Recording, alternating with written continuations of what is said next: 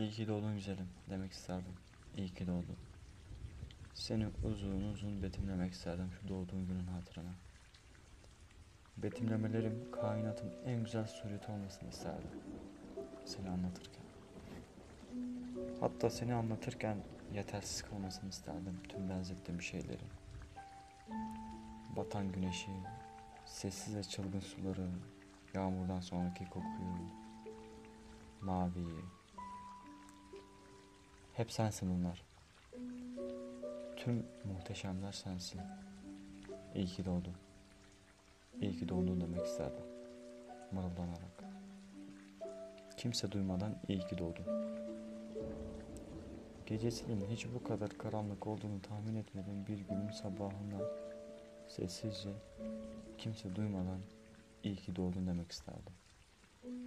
Geceme sabah gibi doğan güneşin olmasını isterdim. En çaresiz zamanımda nasılsın demeni istemem bile.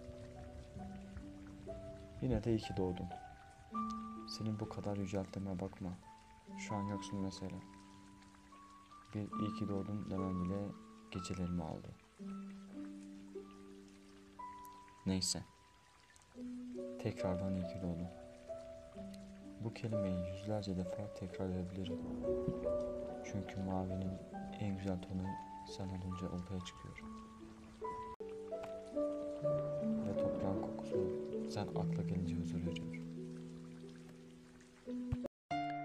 Şimdi senden hayal ettiğin kadar uzaktayım. Geriye kalan aylar sonra ismimi unutmam. Belki de keyfin yerindedir. Ya da bıraktığım gibisindir. Ama büyük ihtimalle umurunda bile değildir. Hayatından ıslık gibi gelip geçmem.